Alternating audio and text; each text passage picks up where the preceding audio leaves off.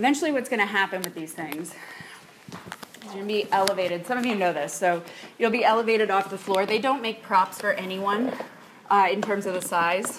They're, they're made for no person anywhere. So this is not tall enough, obviously, to go from my pelvis all the way through my head. So at a certain point, you're going to lay on your back on it. Um, and you can put these at the end of it. Now, if you're particularly tall, you might want three blocks. Just saying. There's plenty of them. Um, but you'll be elevated all the way up on this. Not, not that one where you do the chest openery thing, the one where your butt is all the way up. Now that'll, this is like a special place for that bolster. All right, that's that. Now you can lie down on the floor in whatever configuration you like.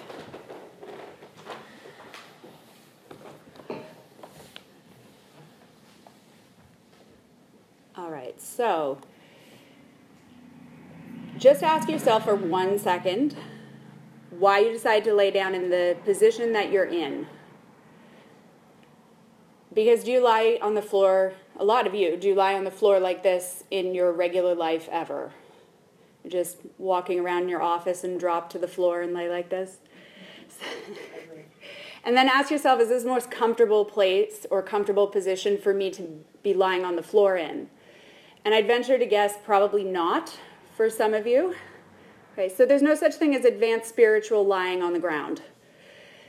So that shape, that shavasana shape thing, you are under no obligation to stay there. So if you would prefer to bend your knees and put your feet on the floor, or to change your arms, or to try a few things out, then try that. I'll qualify this by lie on the floor and make it as comfortable as possible. And if lying on the floor is not comfortable, then don't lie on the floor. You have absolute permission to change the shape that you're in to make it work for you at any point. That's the, the point of this, after all. So once you think you've got it, got it down here, then just know that there will be no shape that will be comfortable forever. Even the most comfortable of beds is not comfortable forever. You end up fidgeting about eventually. So if at any point this becomes not comfortable in a counterproductive sense, change it. Otherwise, be still, but lots of choices always. And then the same will go for do you want to close your eyes or not? What allows you to feel most at ease in this space right now? No matter what you did yesterday, no matter what you intended to do before you got here. And then this studio in particular has a little less noise than the other, and a lot less noise than a lot of studios I've taught in. But if you can take your attention to the few sounds that are here, now my voice is going to be a sound, sound experience that'll come and go. The traffic will come and go. The sound of the air conditioning, I assume, it will come and go. Maybe the sound of your breath or movement of yourself or movement around you. So, can you let your mind just dance through the different sounds that are here? And when it goes from sound to something else, then come back to sound.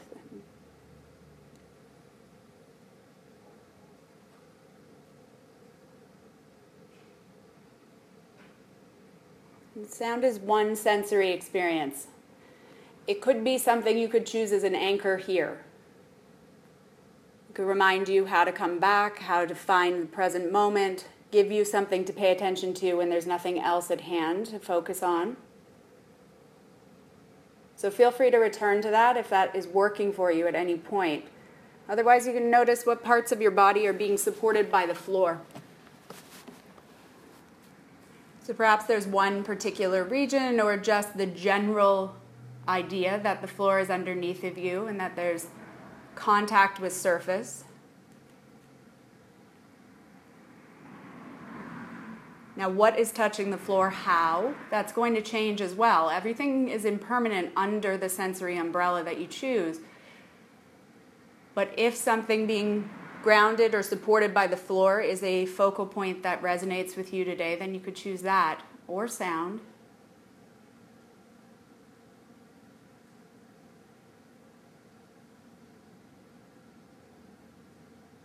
And then breath is an experience that can only be had through the senses. It can have a location, it could have a sound, it could have other experiences. They'll be difficult to access, like movement or the visual understanding of the movement of the breath. But perhaps there's something about breath that takes hold of your mind, that gives you an anchor to focus on, but it will be something you return to, not something you sustain for the entire 90 minutes. Or there's temperature of the room. There's many different experiences here. So, can you pick and set for yourself one anchor, one present moment focal point for today? Whatever which one you choose, let yourself engage with that and return to it for the next few moments.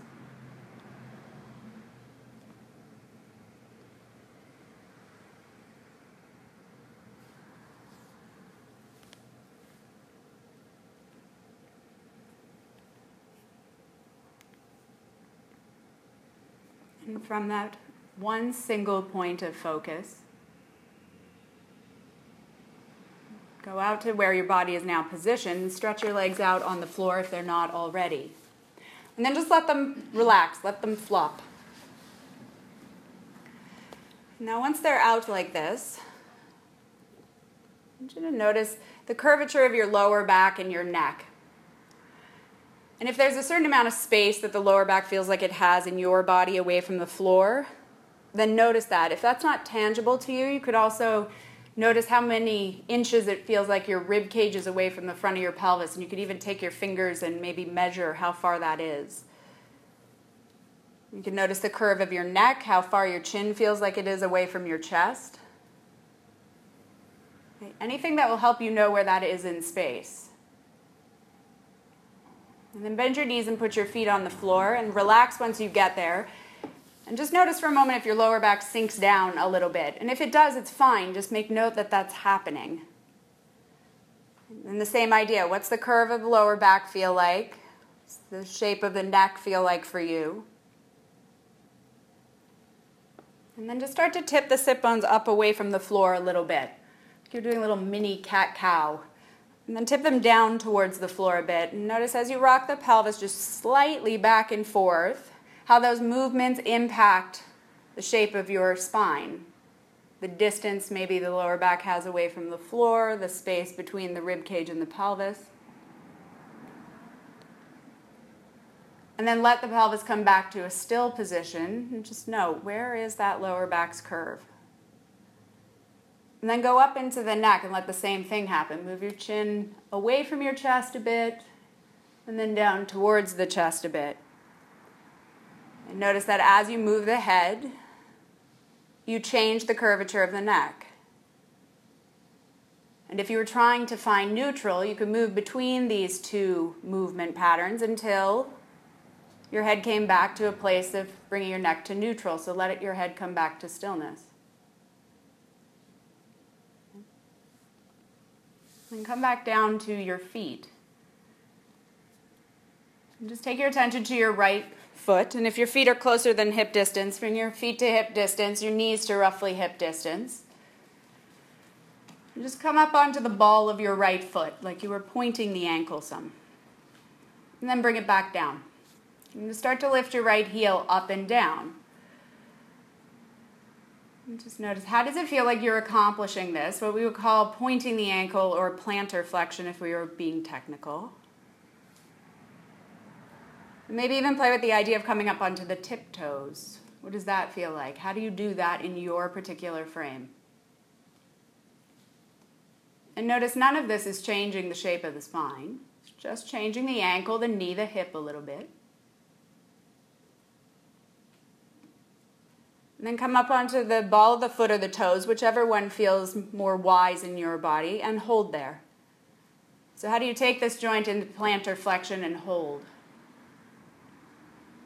And then come on back down to the other side. So, start to lift the left heel up. Now, each leg is a unique experience. They do not have to be even remotely the same. If they are, that's fine.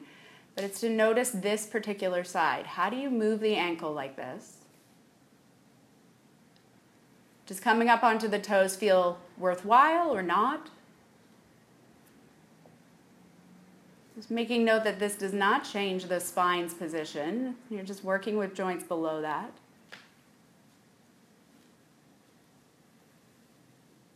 And then eventually going from a dynamic movement up to a held static position and making note of how do you hold the foot here? How does that happen in your body?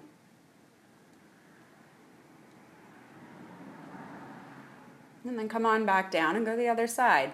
Now we go the other direction. Leave the heel down, lift the ball of your foot up. And down. And just move dynamically. And maybe at first it's just the ankle and then it becomes the toes. Maybe they pull towards the shin like you were curling them under like a plank foot. And notice the sensation is different to move the ankle this way. The work is different. How this happens is different. So, how are you doing this? Just make note. We'll call this flexing the ankle or dorsiflexing it. And you can go from static or from dynamic movement to static eventually and hold. How do you keep the ankle dorsiflexed? And when you've learned that on that side, then bring the foot down and change sides. Go up and down you go. And just making note. How does this happen? Letting your mind be intrigued by the movements, changing the toes if that feels worthwhile.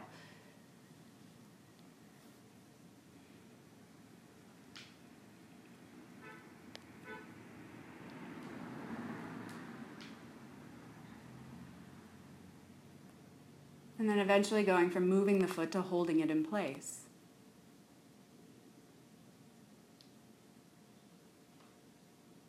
And when you make note of how that works, and come back down to being still and come back to that one present moment sensory anchor you set.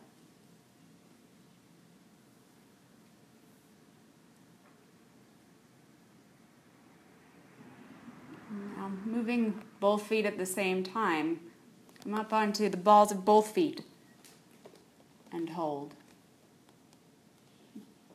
And then bring that down and come up on just to the heels and hold. And then let your right foot stay like this. Just let the left foot come back down. Hold the ankle in this flexed position. Take your right hand to the thigh and just notice the slope that right thigh is taking up to the ceiling. What angle does it feel like it's at? Keep that angle consistent. Keep your ankle where it is. Just pick your foot up and start to straighten the knee until your shin is parallel with the ceiling. And then bring it back down until your heel grazes the ground. And then up again. So move in and out of this. And if as you pick the foot up, the thigh feels like it keeps creeping in towards you, maybe use your eyes and look.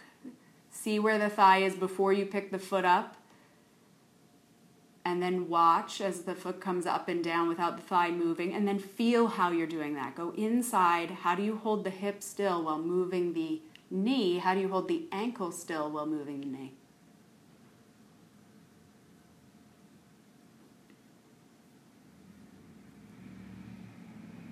And then the next time the shin parallels the ceiling, hold. keep the ankle as is, the shin parallel the ceiling, Start to let your thigh come in closer to you until your knee stacks over your hip. Good. And then unfold the hip and bring the leg back out to that longer position you were just in. And then refold the hip. In and out. You're changing the hip and changing the knee slightly. The ankle staying the same.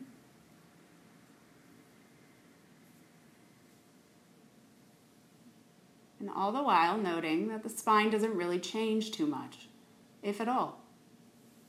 If it does slightly, that's all right. And then eventually hold the knee stacked over the hip. Just pause. Where is that in space? And then bring that foot down. Come to the other side. Flex your left ankle so you're just on the heel your left hand to your thigh, notice the angle it's at, and start to hinge and refold the knee in and out.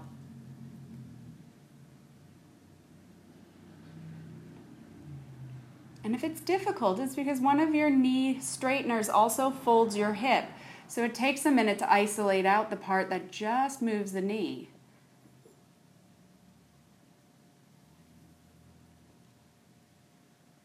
Take the time to learn how you're doing that. Use your eyes if needs be, then feel how you're moving.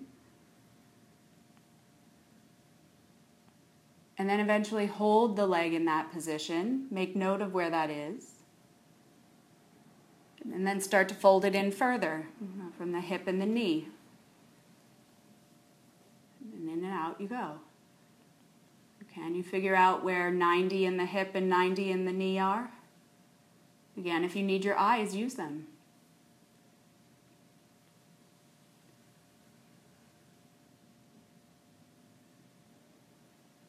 And then eventually go from that dynamic movement to a held position where the knee is stacked over the hip, shin parallel with the ceiling, ankle flexed. And then bring that leg down.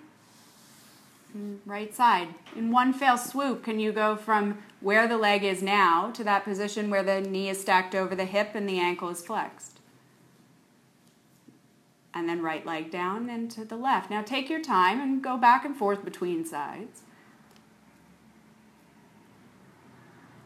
And perhaps making note that if you go too far, the pelvis starts to tuck up away from the floor, or the hip just feels like it'll max out in some way.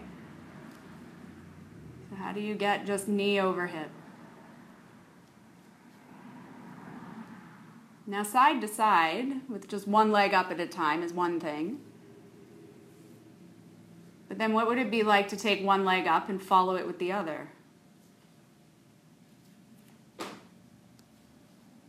And then to take one leg down and follow it with the other. And just make note that as you're going up and down like this, the legs kind of keep creeping closer to one another for some of you.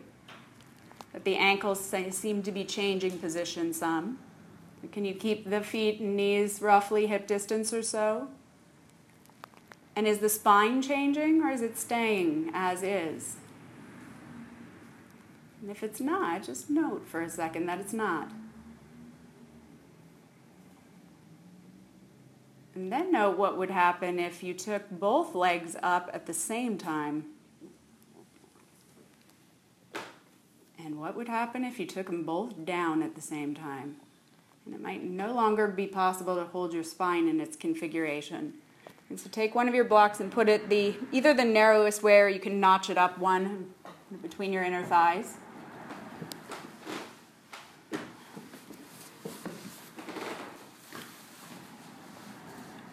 And then get your Suzanne Somers on. Squeeze. So with your feet on the ground, just squeeze into the block.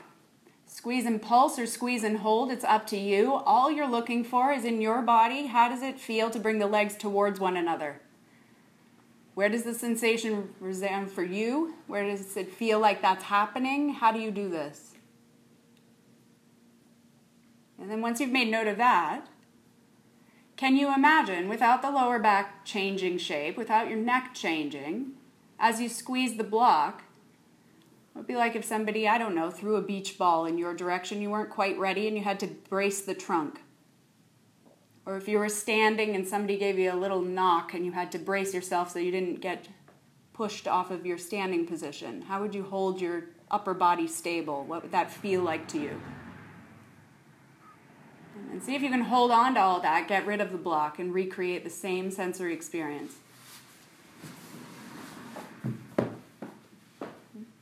Then once you have that, is it possible to, in one fail swoop, take both legs up to that reclined position without the trunk changing? How about take them down without it changing? And if the answer is no, then one at a time, but up and down. And the advanced choice would be to keep the priority of the spine still and to move one leg at a time, both at the same time. But whatever decision you make, let it keep the priorities in check. And if it shows up in your hip or around the back of your pelvis, then adapt what you're doing so that's not happening. Now it's hard enough to take the legs up to what would look like a reclined table position. But can you remember where that position was, where your thighs were angled away from you? Try one leg at a time with that one. Can you pick one leg up and then the other? Because holding the thighs at an angle is very, very, very tough to hold the priority in place, and you don't win anything for doing it. So if it's one leg at a time to that longer version of table, fine. If it's shorter, fine. Whatever keeps the spine in place.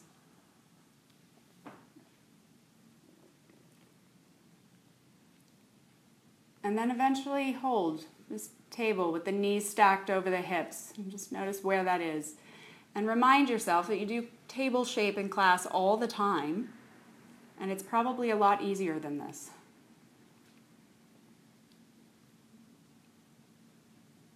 And then bring your legs down and come back to that one point of focus you set.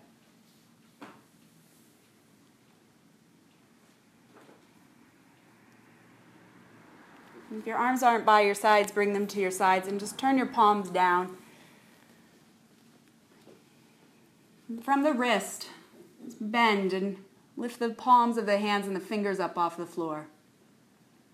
And then back down and just hinging from the wrist. Pull the palms up, the fingers up, leaving the forearms down like you were turning your hands into plank hands or table hands.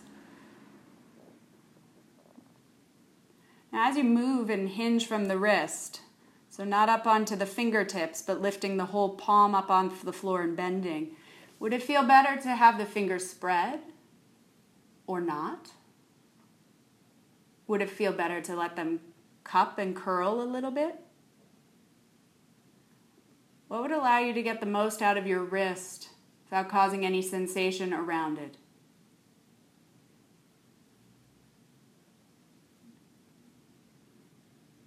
Now, what if you imagine that the floor was just a little bit sticky? So there was some resistance as you pried your hands up off of the ground some. So you had to work a little harder to bend from the wrist.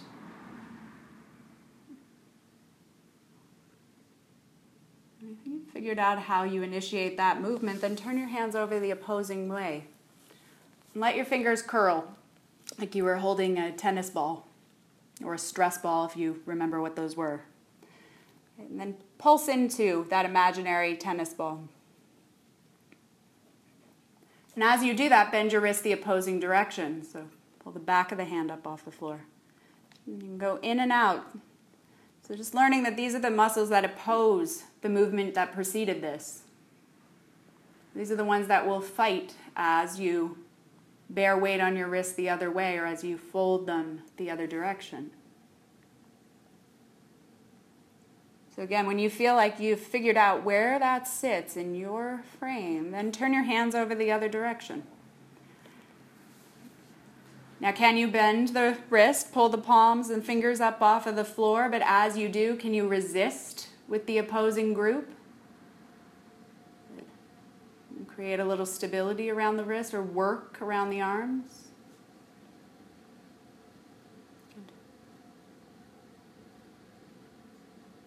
And when that's been figured out, let your hands relax for a moment and turn them over the other direction. And curl your fingers around imaginary barbells, imaginary dumbbells. And as I always say, imagine they're a little too heavy because you're showing off for some reason. And now from the elbow bend, like you were doing a bicep curl, and you're a little bit too heavy, imaginary weights, tough guy it for a second. And then before you go and pick up a little lighter set, you got to put these down gracefully. So straighten the elbows out until your hands hit the ground lightly. Now, in your mind, go and get a lighter set that's not quite that ridiculous. And start to bend and straighten the elbow again. But as it bends, resist like you were trying to keep it straight. And as it straightens, resist like you were trying to keep it bent until you figure out in your body where the effort lies to do each one of these movements.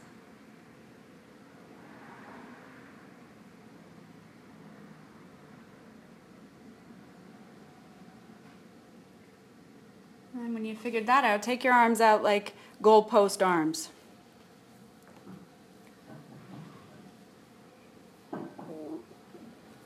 And then, like you were doing a chest press, Start to take the arms away from the floor and bring your forearms to press together over your face, or at least press them towards one another.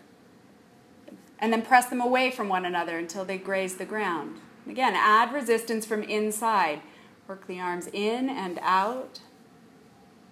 Let's figure out in your body where does the work feel like it exists? How do you do this? Move the arms in towards one another and out away from one another.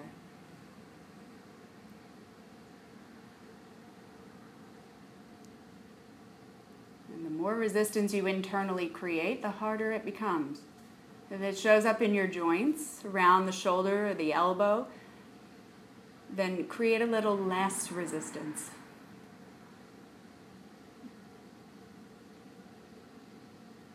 When you figure that out, take your arms up to the ceiling over your shoulders. And just, if you need your eyes, and look. Turn the flat part of your elbow to face back towards the wall behind you. And then keep going with that. And turn them out even a little bit so the palms turn towards the back of the room.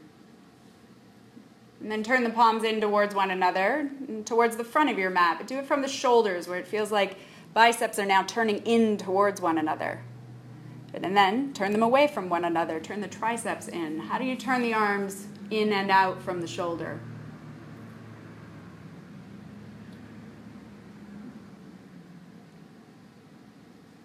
And then eventually let the arms hold still.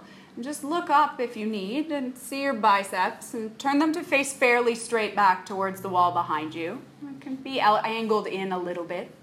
And bring your elbows to stack over your, over your shoulders instead of your hands. So let the hands widen out. Once the elbows are stacked vertically, leave them there. Now, can you find the bend and straighten the elbow muscles, the squeeze in, press out ones, while holding your elbows straight? Can just keep them where they are, skeleton in position, and use a little bit of each one of those efforts to hold the elbow shoulder distance, to hold the elbows straight? Now leave the elbows straight. Leave the upper arms where they are. Turn your palms to face one another. And then see if you can turn the palms to face the front of your mat. And then turn them back to face one another. And if you need your eyes, look, but leave the biceps facing fairly straight back as you rotate from the forearms, palms towards one another and then towards the front of the mat.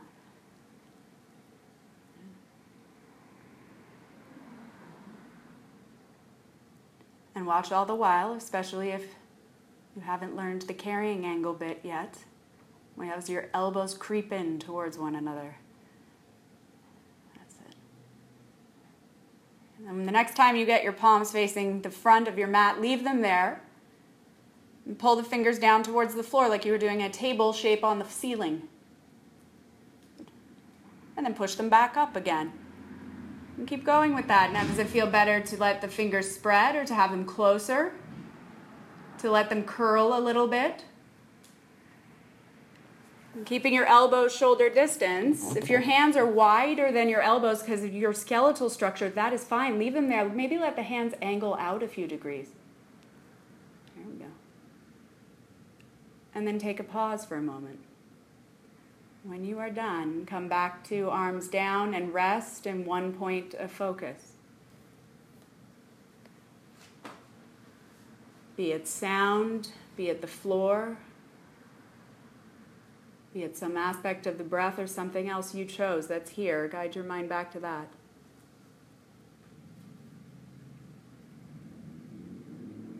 And then take your arms back up to the ceiling again. Set them up the width that you figured out worked, where your elbows are shoulder distance. Have the biceps pretty straight back. Bend the wrists back. Fingers wide or curled. It's up to you. They can even be asymmetrical. Now stabilize the arms. The work of the forearm group, the upper arms, the shoulders. And then can you find the stability of your trunk that you found earlier, the inner thighs? And then add one leg at a time or both at the same time and bring your legs up to table on your back. Where is that?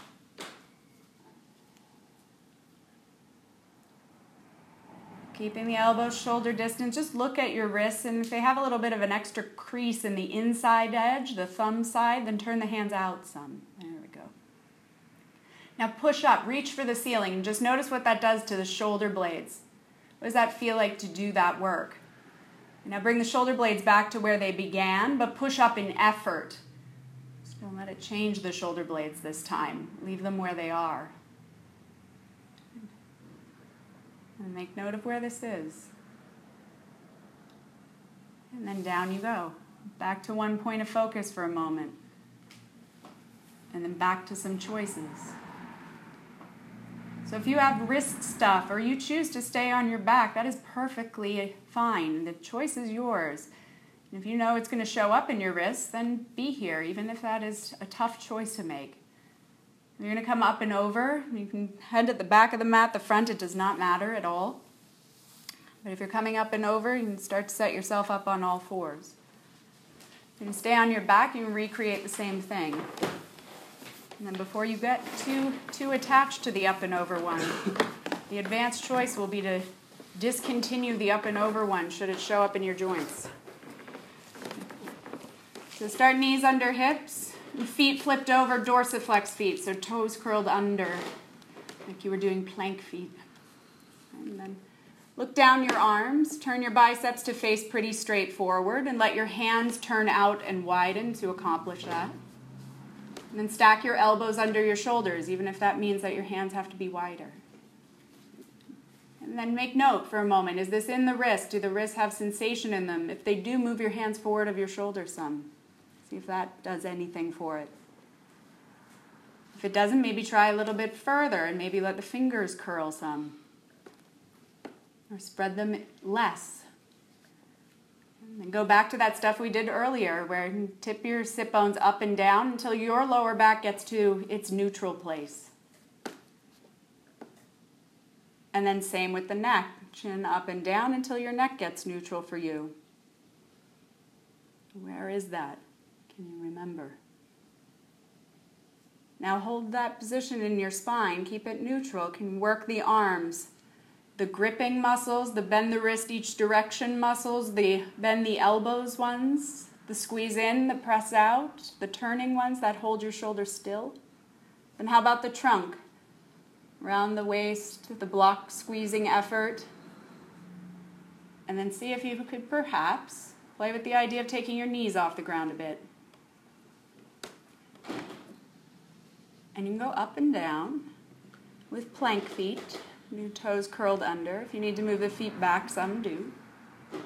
Now, as you go up and down or up and hold, remember that effort of pushing or reaching up for the ceiling a moment ago. And if it's showing up in your wrists or your elbows or your shoulders, do it on your back. Because all you get from table is table.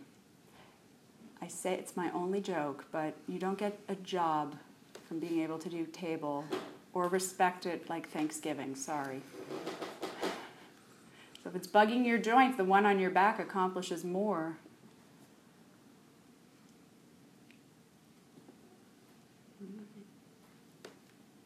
And you're free to explore this for a moment, but when you are done, set yourself up on that bolster block setup we talked about at the beginning.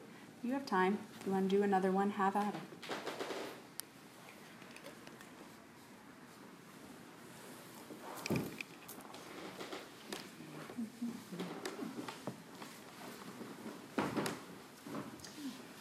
So just set the two blocks up or three blocks up behind it, and then you'll lie on your back with your knees bent, feet on the floor, same exact position, you'll just be elevated in the air.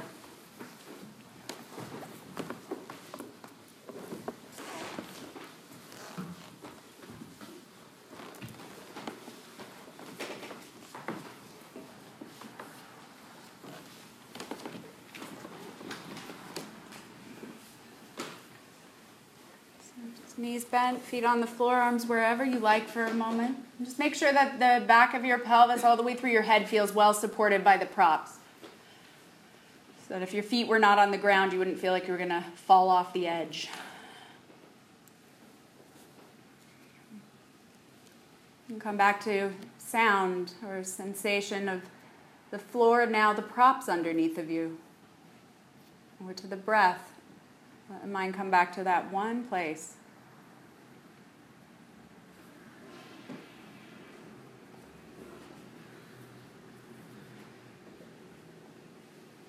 From that one place. Come back out to this right side again. And take your right leg up to an all fours position. You can keep your ankle flexed like it was doing a plank foot, or like it was when you flipped over a second ago. Now remember, did your lower back arch up a little bit when your legs were outstretched at the beginning? If it did, then let it when your leg starts to outstretch. And start to reach your leg out towards the front of the room. As it reaches out, see if you can get the heel to be the height of the bolster. Do it without your eyes first and see if you can figure out where that is. And then you can use your eyes and see if you're right. If you're not, lower or lift the leg until you are. And then feel where that is. And then fold that back into all fours again. And then outstretch it again and go in and out. Can you figure out exactly where the height of the bolster is? Or where plank would be your leg was out and you were flipped over.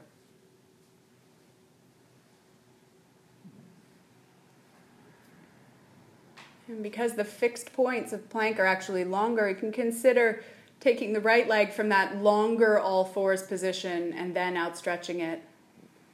Going in and out from there, where your thighs were more parallel.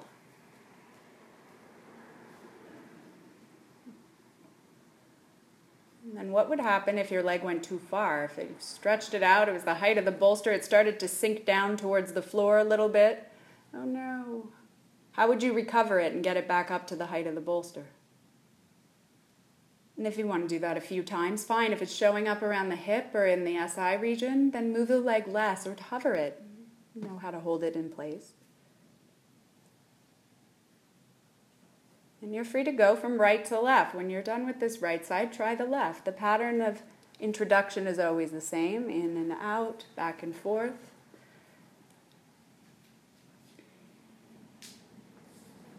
The first time you take it out on the opposing side, maybe feel where that is, then see it. Is it bolster height? Because just because the right one got it figured out, the left one doesn't necessarily.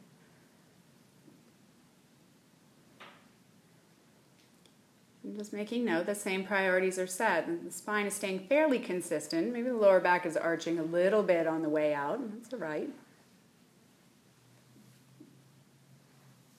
You're just hinging off the knee, hinging off the hip. And then eventually it'd be, oh no, what if I did one of those saggy planks that all the teachers are always on about not doing? How would you recover it? Or a falling over handstand, were you to want to do that one day?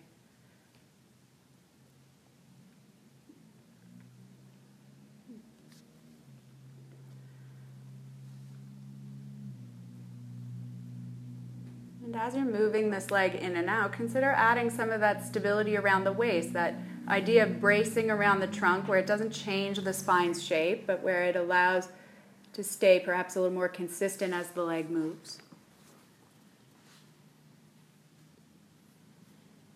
And the next time you get one of your legs outstretched, hold it there. And realize for one moment that this is hard enough what would it be like to take the other one out like you were doing plank reclined? Would it even be possible? Or do you need like lead weights on your shoulders? Because we'll say reclined plank is way harder than regular plank. So maybe it's one leg at a time, one leg staying tucked into all fours, or one foot staying on the ground as the other one moves in and out. And feel free to reach your arms up and to add the arms to this equation. We're doing plank on the ceiling. Where would the stability lie to take your legs out like that? Can you find it? Can you experiment for a moment? Or is it something that isn't there and is not a problem unless you make it one, which would be fruitlessly trying to get it to happen for no reason? Could you do what's skilled, one leg at a time?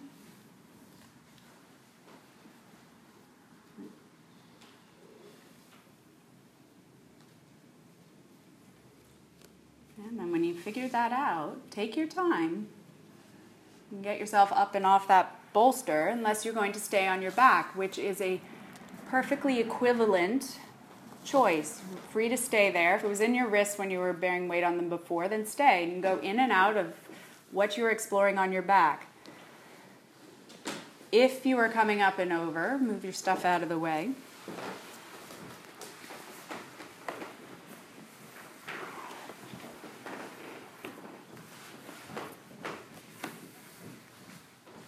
And before you get too attached to where you are, set your hands up. The width, the turnout, the fingers that you figured out before. So remember elbows, shoulder distance, hands turned out if needs be, which would be pretty much everyone to accommodate their skeleton.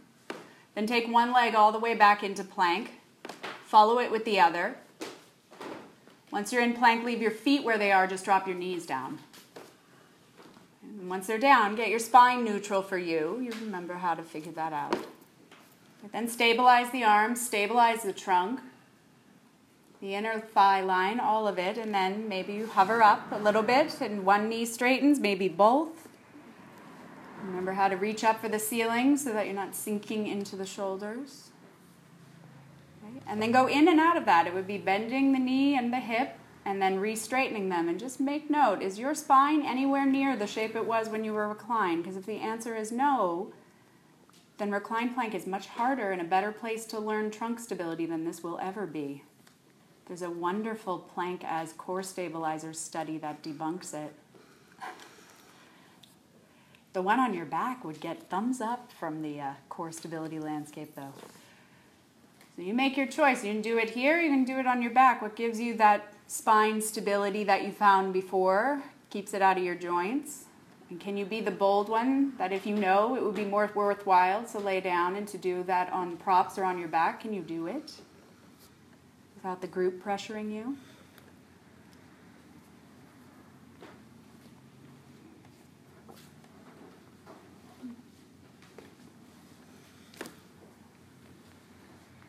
So you have a few moments to explore.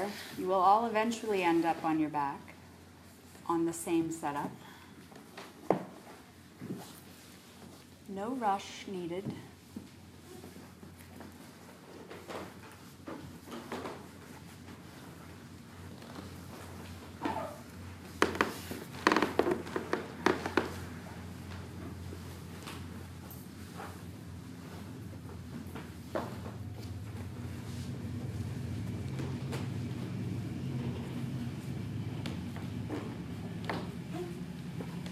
Once you get on your back, you're free to do any exploring that you were planning on for a moment, and otherwise be still and knees bent, feet on the floor, and to come back to that one point of focus for a moment.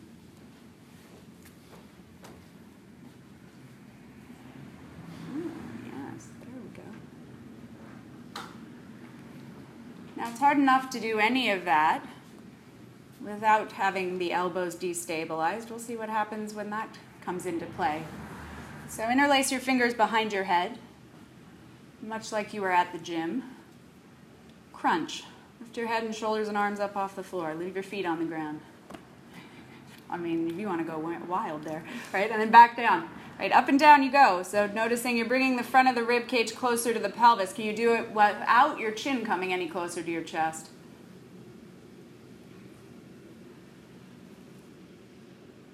Some of the work to keep you out of sagging in the lower back. Maybe you come up and hold.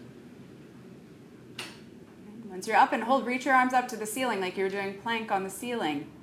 Now, wherever you feel like the work exists here, can you hold on to that work and just slowly bring your head and shoulders back down to the block, but where the trunk has stayed stable? Just notice where that is. Maybe you come up again and do a little sit up, and then back down where the spine neutralizes, but the stability still exists. And when you've figured that out, hug your knees in, and we'll see if you can stay up here without tipping over. And you can hug them in with your hands. And in your body, hug them in as tight as they'll go. Don't worry about how far. Now you're using the leverage of your arms here to hug them in. Could you hold them in this tight without using your arms? And if as you let them go, you feel like the legs popped up away from you, so you can hug them in again and then find the effort in your body to hold them where they are. And then notice where that is. How does that feel? And then take your legs back down onto the ground, feet down. Now, with your head down, your feet down, can you find the sit up work and that hug the legs in work? Reach your arms up to the ceiling and outstretch maybe one leg or both. Now, if you lose the trunk, one leg. Now, could you hold all of this flipped over the other way? All right, break, rest, back to being still. Come back to your one point.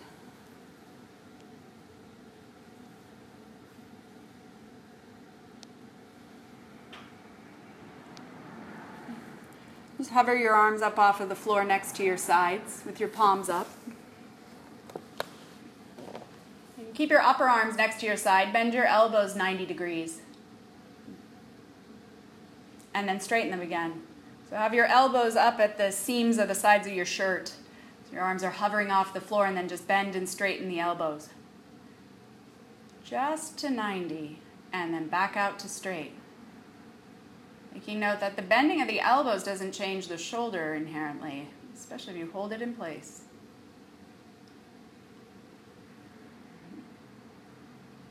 And when you figure that out, reach your arms up to the ceiling over your shoulders with your elbows straight this time.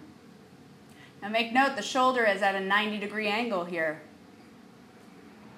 Just keep your elbows straight and start to bring your arms back down to your sides until they end up hovering next to you. And then bring them back up to the ceiling. 90 at the shoulder. And just up and down there. Making note how do you go from that 90 degree angle back to zero. And then perhaps you add the hand placement to this, where the elbows are shoulder distance, the ceiling acts like the floor. Spread your fingers out, turn the hands out if needs be. And then you keep your hands like that and just bring your arms back down to your sides with the elbows straight. And then back up to the ceiling and then down to your sides and hold them there. Keep your hands the angle that they're at. Just bend your elbows 90 degrees.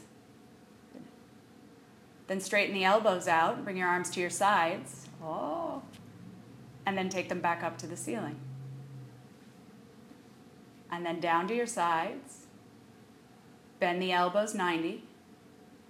Keep your arms by your sides, straighten the elbows. And then take them back up to the ceiling. One more time. Take them down to your sides. Then bend your elbows. Keep your upper arms next to your side. Re straighten the elbows. There we go. And then back up to the ceiling, elbow straight.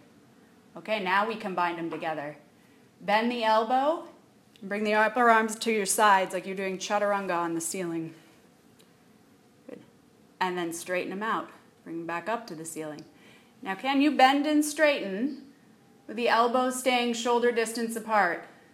Can you keep your hands in the same configuration? And if you can't, it probably means the hands are too close together or too turned in.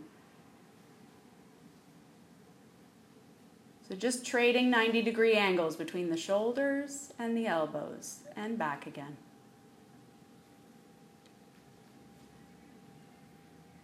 And then what if the ceiling was very, very heavy? You had to resist. It was coming down to meet you. And then you're letting your elbows bend, letting it come closer to you like a bench press bar. And then you're pushing it back up to where it started. So, can you resist in and out of this? Like you were doing this with weight. And at any time, you get to take breaks to change this so it's not in the wrist, so it's not in the hands. This is up to you. And then I'm sure you can figure it out. You can go from here to adding the legs. Maybe they're in an all fours position, maybe they're outstretched. Can you add that trunk stability that you found before with the sit ups? Either in all fours, do chaturanga on your back. With the legs outstretched, do it. And it's like rubbing your head and patting your belly when you don't have any floor fixed under you to figure out where this is. And just notice as you're moving the arms, the neck isn't changing. Hopefully, the lower back isn't changing. And if it is, you're adapting what the lower body's doing. And when you've had enough of that and figured it out, take your time and come back to stillness for a moment. And ask yourself the question Are you going to be able to hold the rest of your frame in the position that it needs to be in? Are you going to be able to keep it out of your joints if you flip over? The answer is no, you have all the freedom in the world to explore here. The answer is yes, move the props out of the way. You can flip yourself over. So it's only to do something with great skill, and if that means that everything you've learned falls apart when you flip up and over, then the great skill becomes going to the back again or staying there.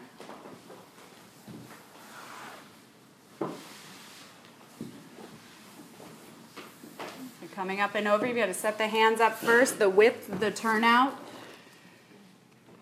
Then feet need to move back, so step back into plank so your fixed points are in the right position. Once you're back in plank with both legs, drop your knees down and restabilize this. So get your spine neutral, then hold the trunk stable, push the floor away from you.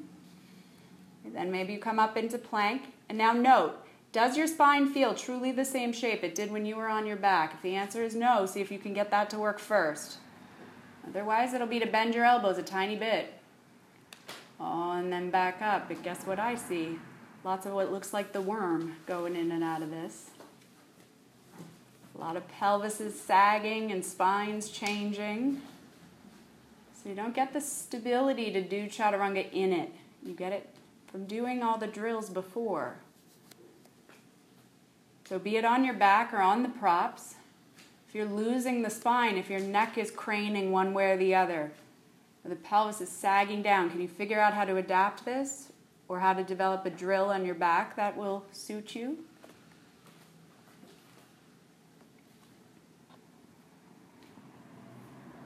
Build one step at a time, the pieces that make the most sense for you, keeping the priorities in mind. And if your brain wants to tell you that you're going to get something from doing it with a sagginess, but weight bearing, as 18 years a gymnast, I will tell you that is not true. Be skilled for you. Good.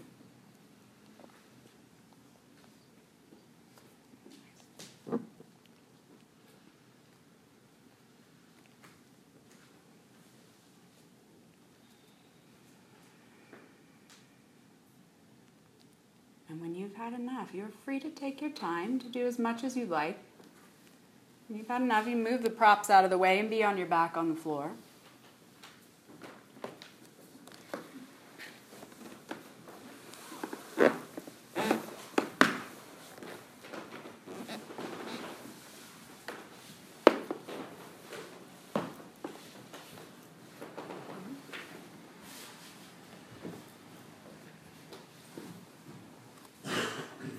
There, you can be in any comfortable position on your back that you prefer for a moment. Take your mind back to that one point.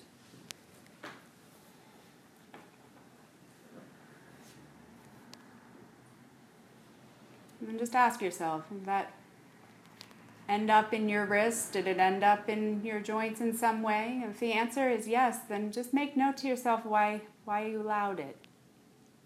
We all do that. What was it that was to be gained?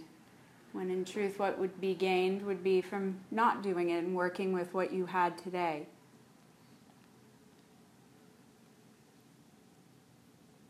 And come back, notice the difference under whatever sensory umbrella you picked.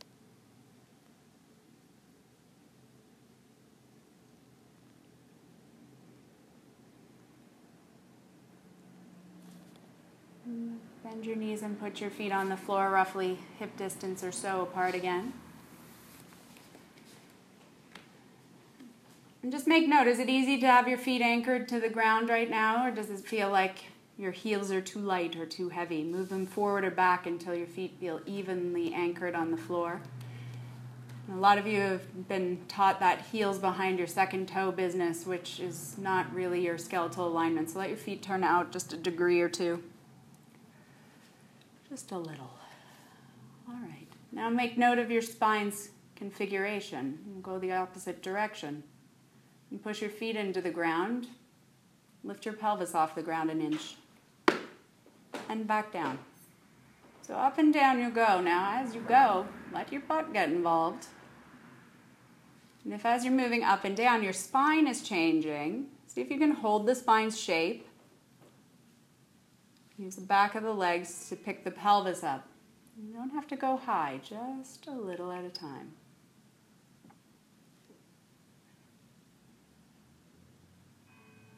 And then have your arms next to you and turn your palms up. And as you pick the pelvis up, press your arms into the floor.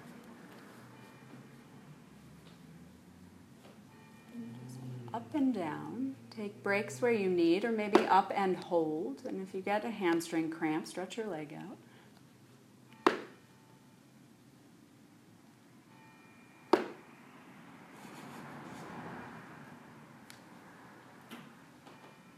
And just make note where is the work? Where does it exist here for you? Can you notice the muscles maybe in the legs that are on the front side? The knee straighteners that are lifting you up? Where's the work on the back side here? The hip extensors?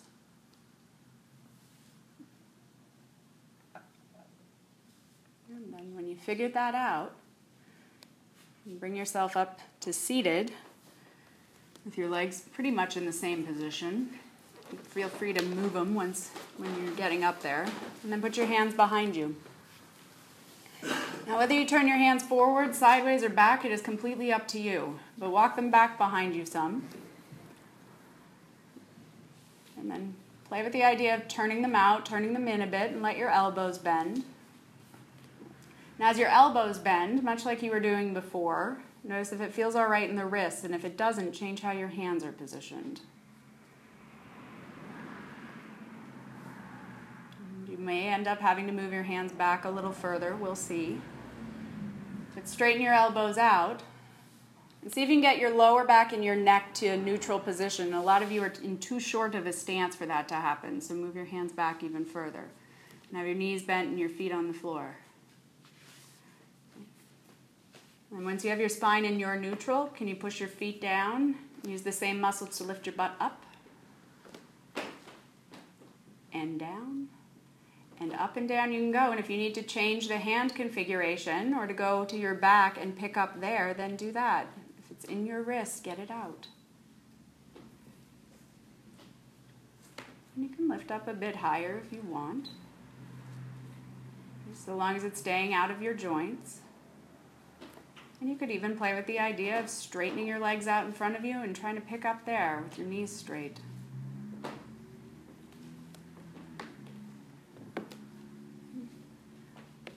Again, it's just work of the back line of the body, the opposite of what you've done so far.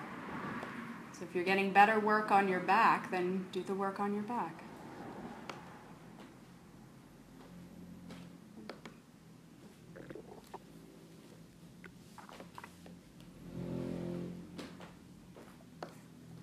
And when you've had enough of that. Lie on your right side. We'll do all the sides tonight.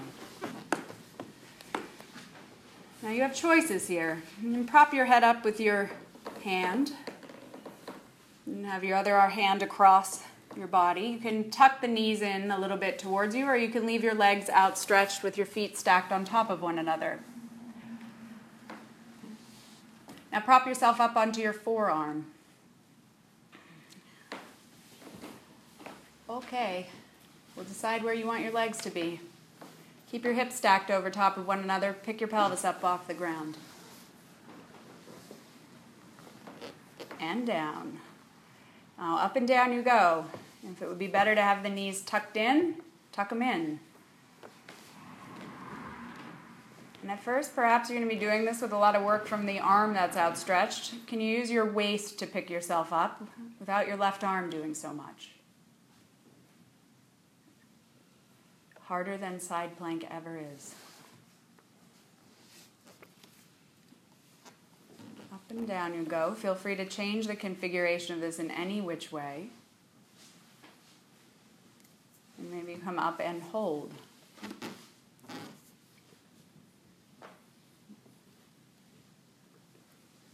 And when you've had enough oblique work on one side, whenever you're ready, flip over and do the other. The idea is to make choices for yourself, to make ones that are skilled. So adapt this to make it work for you. It can be different than the other side even was.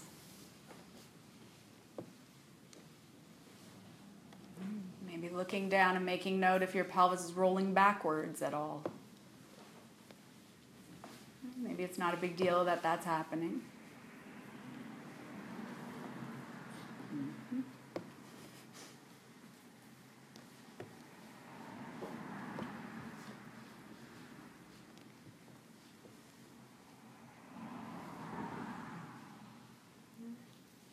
Again, it's your choice how much of this you do. Whenever you're done, make your way to your back. Do one more. And once you're on your back, bend your knees and put your feet on the ground. And you can take your arms out like a T, or you can take them like goalpost arms, completely your choice. With your knees bent, your feet on the ground. If you want the block at any time, you're welcome to have it. If your elbows are straight, reach your right arm straight up to the ceiling over your shoulder. And then start to take your right arm across towards your outer left thigh. Lift your head and shoulders up and crunch up and across. Okay, other way. Back you go. Up and across, switch arms. Left arm up and across. And back and forth. Now, if it doesn't bother your neck to do it this way, that's fine. If you'd rather have your fingers behind your head interlaced, that as well. And you can also come up and pulse across rather than moving dynamically. A little more stability in the pelvis and the legs, put the block between your thighs. But you're also welcome to do one of the previous activities if it felt more beneficial it was worth exploring.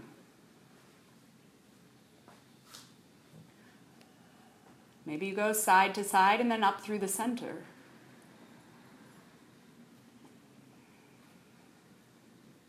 Maybe you go side to side up through the center and then leave your head down and pick your butt up. I've done a lot of different movements of the trunk, a lot of holding it stable, feel free to combine them together into an interesting movement pattern should you choose.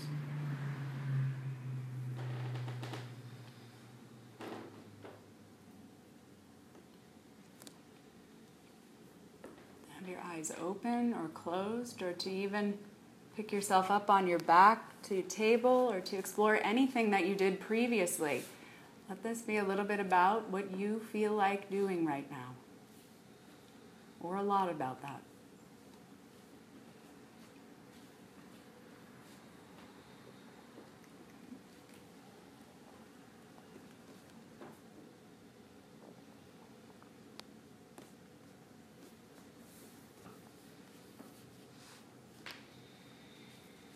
You have time.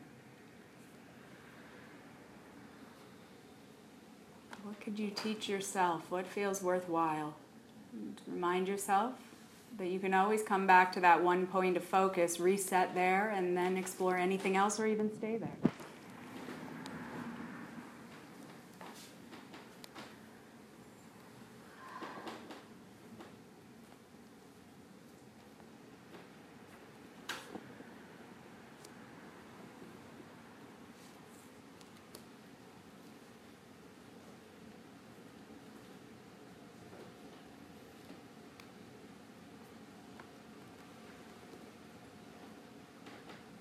Take your time, just a few minutes longer, and then eventually, when you feel like you've explored enough, you can come back to being still.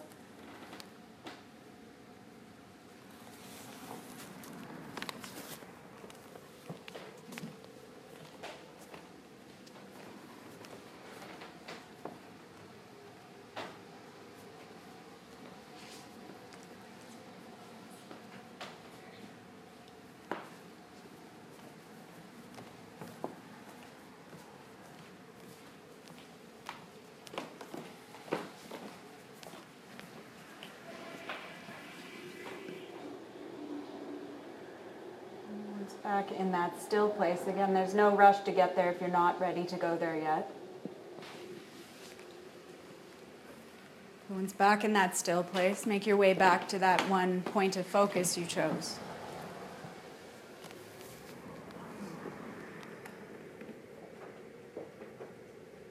And just make note. Temperature of the room has not changed, but perhaps it feels like it's different from what you've been doing. The floor is still underneath of you. Because of what you've been doing or the position you're in, it might feel different. Could feel the same too. And the sounds are ever changing.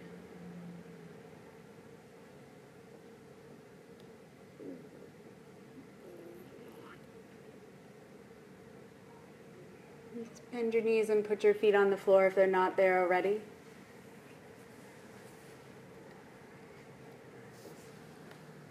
Without tipping to the side, just let your right knee drop out to the right some.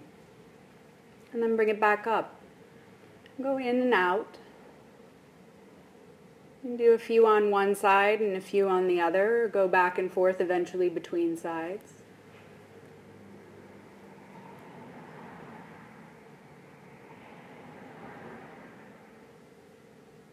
You can even let the knees tip in towards the middle or move Instead of moving the same direction in and out, they can come towards one another, away from one another, across towards one side of the mat, and back.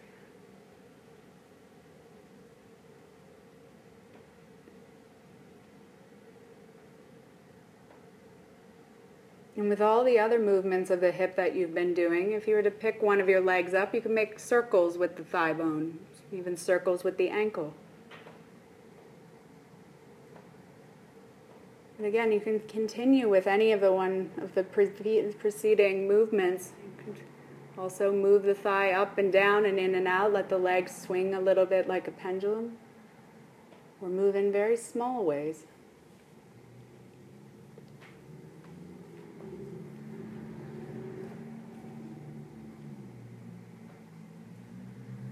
You can go side to side or take your time fairly effort filled, fairly linear and very methodical about the work to date. So just things that are a bit more free form for you.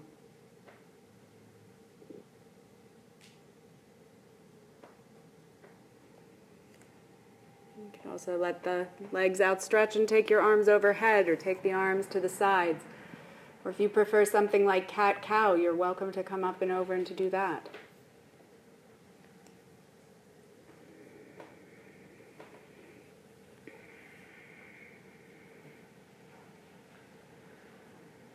See if you can listen to what's going on, knowing that eventually you're going to make your way to being still in one position. So, what would feel like it would be helpful in making your way there?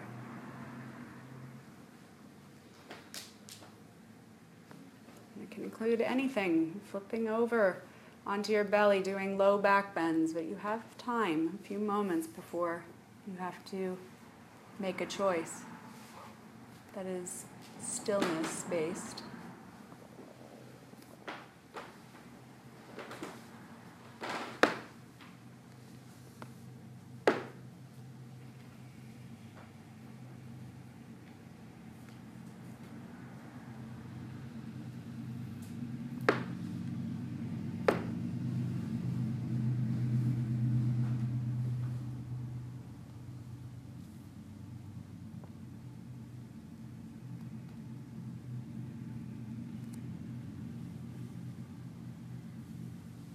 The last few moments, maybe hugging the knees in. Or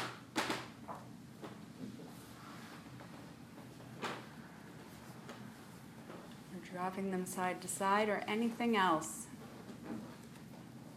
Then take the time over the next little bit before you surrender to one final resting position to decide do you want to be propped on your back, to lay on your belly, to lay on your side, to put your legs up the wall.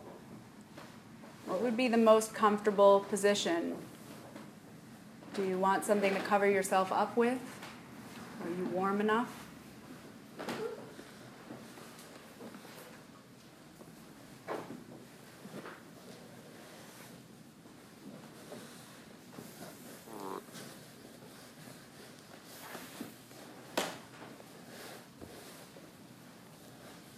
And if the first place you land doesn't feel as comfortable as you would imagine it to be, then adapt the position until you arrive somewhere that's really comfortable. Feel free to take your arms into any position you prefer overhead, hands on your belly, outstretched.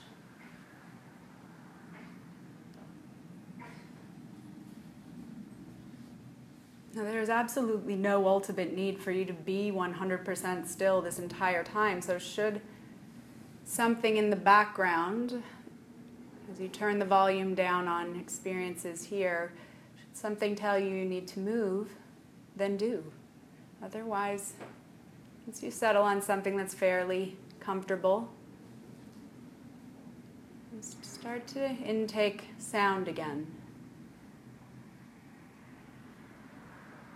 Compared to the beginning of class, quite a bit more traffic.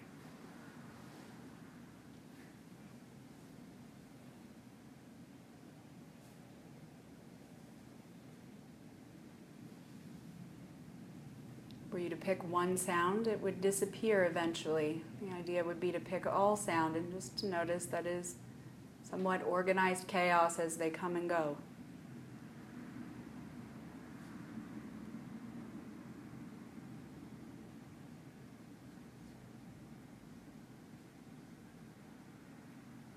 Preference around them, the thoughts around them are irrelevant. It's just to intake them as an experience.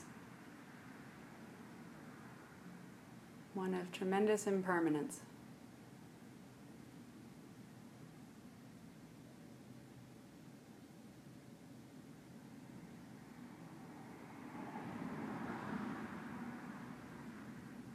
Same with the sensation of whatever is supporting you or however the body is positioned in relation to the floor or the props. That despite you being still, the sensory experience will change. Be that general or one particular region.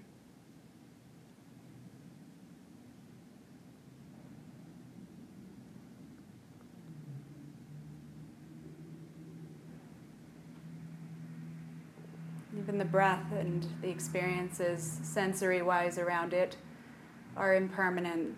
Sound a little bit different as you go. The sensation, the location, all would be variable.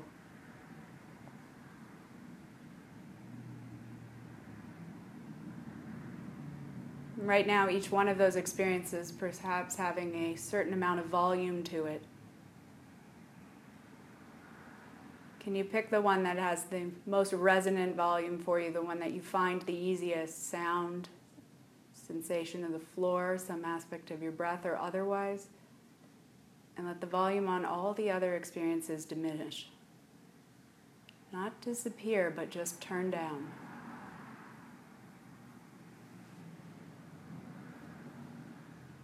And when you wonder otherwise, can you come back to that one experience?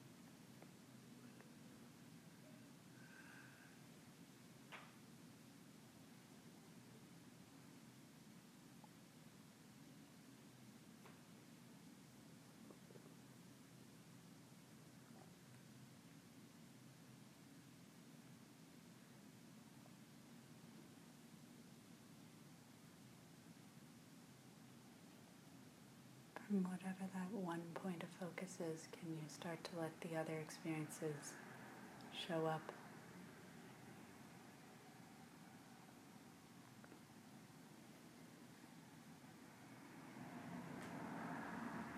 Hearing what's around you, feeling your body in space, noticing the breath now, whatever was missing from the equation for a moment. Even noticing movement, how does it feel to move? What is it like to hear movement going on around you? A little bit at a time, and get yourself up to whatever seat you'd like to sit in to close.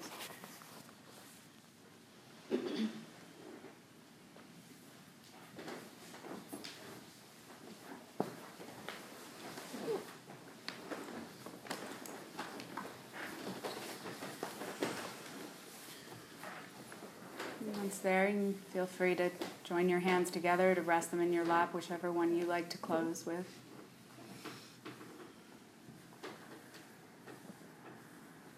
And again, just taking in everything that is here. Knowing that's always the way to find the present moment, to notice what's going on. Thank you so much. If you like to bow your head, feel free. Namaste.